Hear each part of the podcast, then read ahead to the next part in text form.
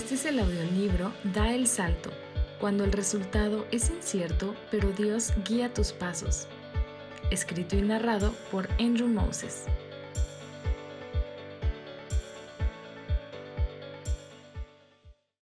Capítulo 3 Mi ofrenda de dos moneditas. Demos lo mejor, aunque sea poquito. Un día Jesús estaba en el templo y se sentó frente a las cajas de las ofrendas. Allí veía cómo la gente echaba dinero en ellas. Mucha gente rica echaba grandes cantidades de dinero. En eso llegó una viuda pobre y echó en una de las cajas dos moneditas de poquísimo valor. Entonces Jesús dijo a sus discípulos, Les aseguro que esta viuda pobre dio más que todos los ricos, porque ellos echaron de lo que les sobraba, pero ella, que es tan pobre, dio todo lo que tenía para vivir. Marcos 12, 41 a 44 A veces los grandes sacrificios se disfrazan de actos pequeños. Te cuento la historia de mi pequeña decisión de felicitar a unos músicos después de su concierto. Todo inició en mi último año de la preparatoria. Recibí en el correo un paquete informativo de la Universidad de Cedarville. Había un DVD dentro. Ojeé rápidamente las fotos del campus y escaneé las estadísticas de no sé qué. Era como los demás folletos de universidades que inundaban mi correo pero cuando reproduje el DVD no pude despegar la vista de la pantalla. Incluso lo volví a ver. Había un segmento acerca de Heart Song, un grupo estudiantil de música que ensayaban juntos todo el ciclo escolar y daban giras durante el verano. Encima, recibían una beca enorme. Ya me vi. La audición tenía su gravedad propia. Mis sueños, mis planes, todo giraba en su órbita. Y por unos meses yo era un astronauta, mi mente lejos del planeta Tierra, lejos de la tarea a la mano, mientras rogaba al cielo, Dios, por favor, que me acepten en el equipo. Por fin llegó el día de mi audición Entré al salón para ver una mesa larga con cuatro directores sentados erguidos, con hojas de papel en las manos para evaluarme. Me saludaron como profesionales. Fue un procedimiento más que un placer. Enseguida pidieron que cantara mis canciones. Ellos esperaban canciones contemporáneas estilo pop rock, pero les tenía preparado mi arma secreta algo que les impresionaría de verdad. Una canción de alabanza de los 90 y, solo para ostentar mi versatilidad, una de flamenco. Incluso adjunté una carta que había escrito para mostrarles que yo podía ayudar con el blog de Heartsong. Al terminar, los directores me vieron en ese silencio cargado en el cual no sabían qué decir habría sido igual si yo hiciera malabares y escupiera fuego bailando cha-cha-cha. ¿Puedes creerlo? No me aceptaron. Al instante me quedó claro. Me hubiera esforzado para acoplarme a su repertorio, para ser exactamente el músico que Heartsong necesitaba. ¡Auch! Lección aprendida. La picadura a mi ego se hubiera curado, pero una y otra vez surgieron circunstancias que me la abrieron. Para empezar, fui inscrito a una materia llamada Practicum de Alabanza. Yo llamaba la clase Cómo tocar en una banda de rock. En realidad, fue una clase práctica. Aprendimos cómo ejecutar, cómo acomodar el grupo en el escenario, y cómo organizar una set de canciones que fluyera. El detalle fue que el profesor que nos tocó era el mismo director de Heart Song y la clase se tomaba en el salón de ensayos de Heart Song. De esta forma, cada martes y jueves era un recordatorio de qué tan horrible músico yo era. Y ni hablar de las asignaturas de crítica constructiva. Me convertí en un perro detector, pero no detectaba drogas, sino todo lo que no era mío por no ser un integrante de Heart Song. Un día, vi que su salón contaba con su propio refrigerador que seguramente mi colegiatura mantenía lleno. Otro día, creí que había notado que los músicos cambiaron su forma de vestir. ¿Acaso les llevaron de compras? Encima de eso, yo tenía una teoría conspirativa de que los miembros de Heartsong tenían un pase VIP a los eventos del campus. Por ejemplo, yo no podía tocar en una serie de conciertos estudiantiles porque el cupo se había llenado. Pero a quienes les tocaba los shows al aire libre en la plaza, con antorchas tiki y fogatas, a los de Heartsong. A quienes les tocaba dirigir la música a cada rato en los servicios del campus, a los de Heartsong todo esto sumé en mi hoja de cálculo mental. Ahora bien, vamos a nombrar esto. Les tenía envidia. La envidia es como un bolígrafo que explota en tu mochila.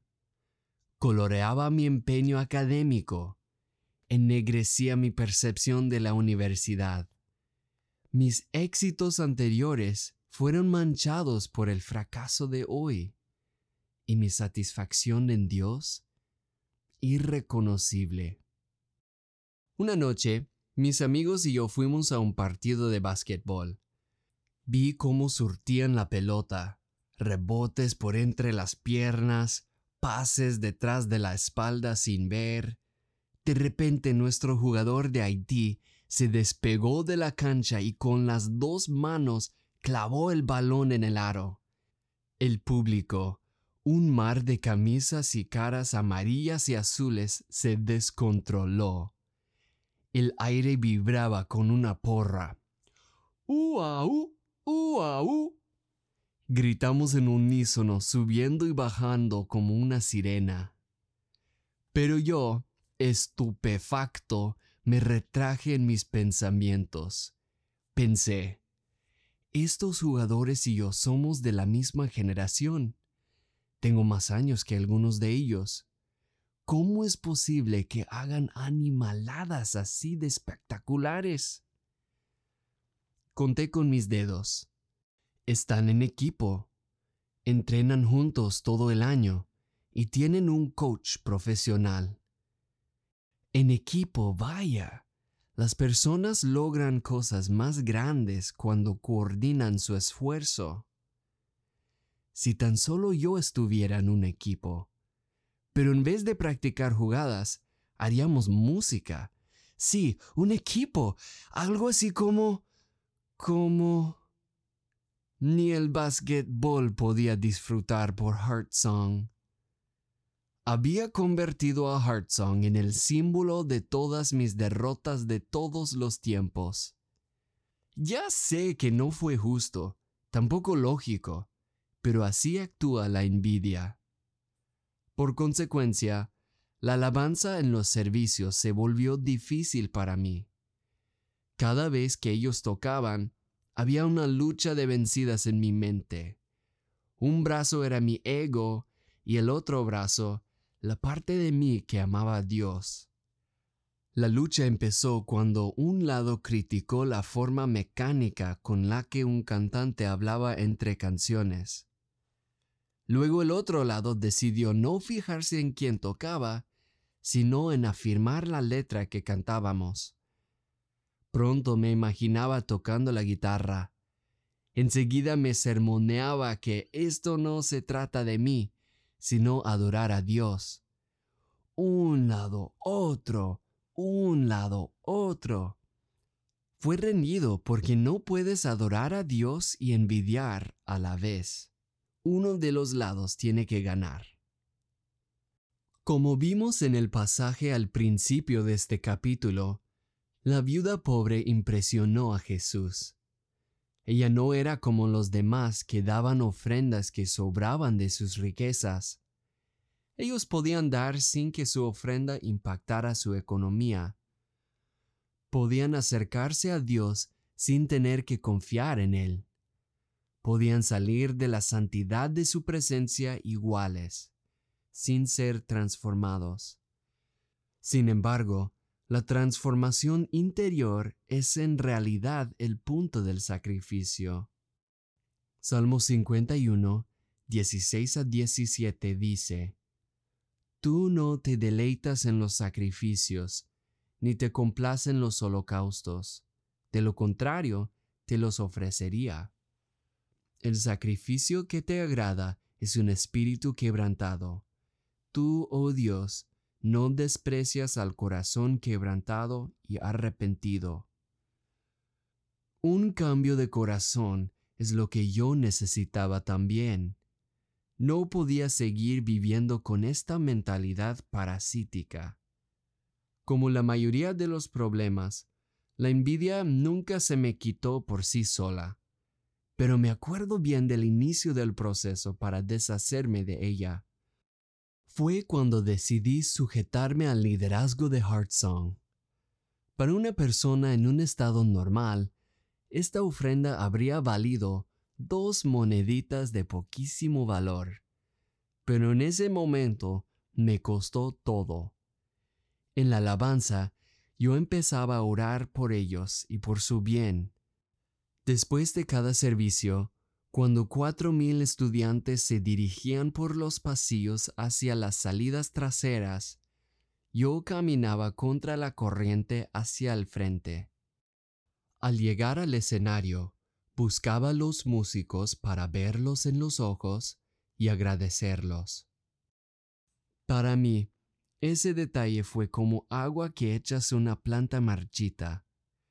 Con el tiempo absorbí más Di gracias a Dios por donde Él me había puesto, un alumno universitario, un hijo amado, un chico con un círculo de amistades mejor de lo que pudiera imaginar, un pecador proclive a la arrogancia, pero lavado por Cristo. La lista crecía y sigue creciendo. La envidia era el pecado que me dominaba por una temporada lo que descubrí es que cuando rechazas el pecado, en realidad escoges a Dios. Esto es una ofrenda, y con ella te unes a la viuda pobre, haciendo que Jesús se maraville.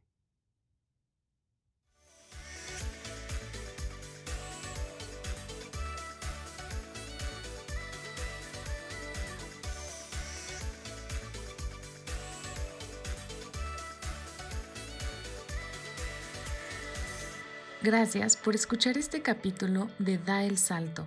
Si te gusta lo que escuchas, compártelo en tus redes